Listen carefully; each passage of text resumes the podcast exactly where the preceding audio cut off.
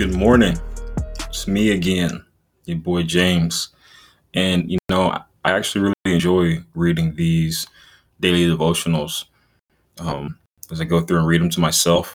They're just so profound to me or touching to me. I could even say that I, I want to share them. So today it's Saturday, August 20th, and this message is titled Expressing Our Hearts. God is the friend of silence. We need to find God, but we cannot find him in noise and excitement. See how nature, the trees, the flowers, the grass, grows in deep silence. See the stars, the moon, and the sun move in silence. We need this silence in order to touch souls. That's a quote from Mother Teresa in Mother Teresa's Lessons of Love and Secrets of Sanctity. A fool has no delight in understanding, but in expressing his own heart.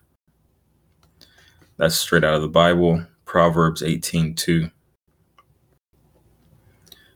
We need not always express our own heart. Some meditations are best kept there, as thoughts between us and God. Today, we seek circumspection, the ability to discern when to speak and when to be silent. Mm. Not everything we think needs to be said. I'm sure that you can relate that in your own life. And also, we should listen to understand, not listen to respond.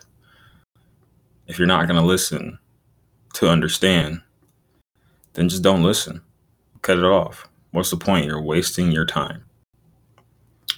But anyway, I'll end this with a prayer. Dear God, give me wisdom in my expressions. Help me know when to speak up and when to be silent. Amen. Y'all have a blessed one. Happy Saturday.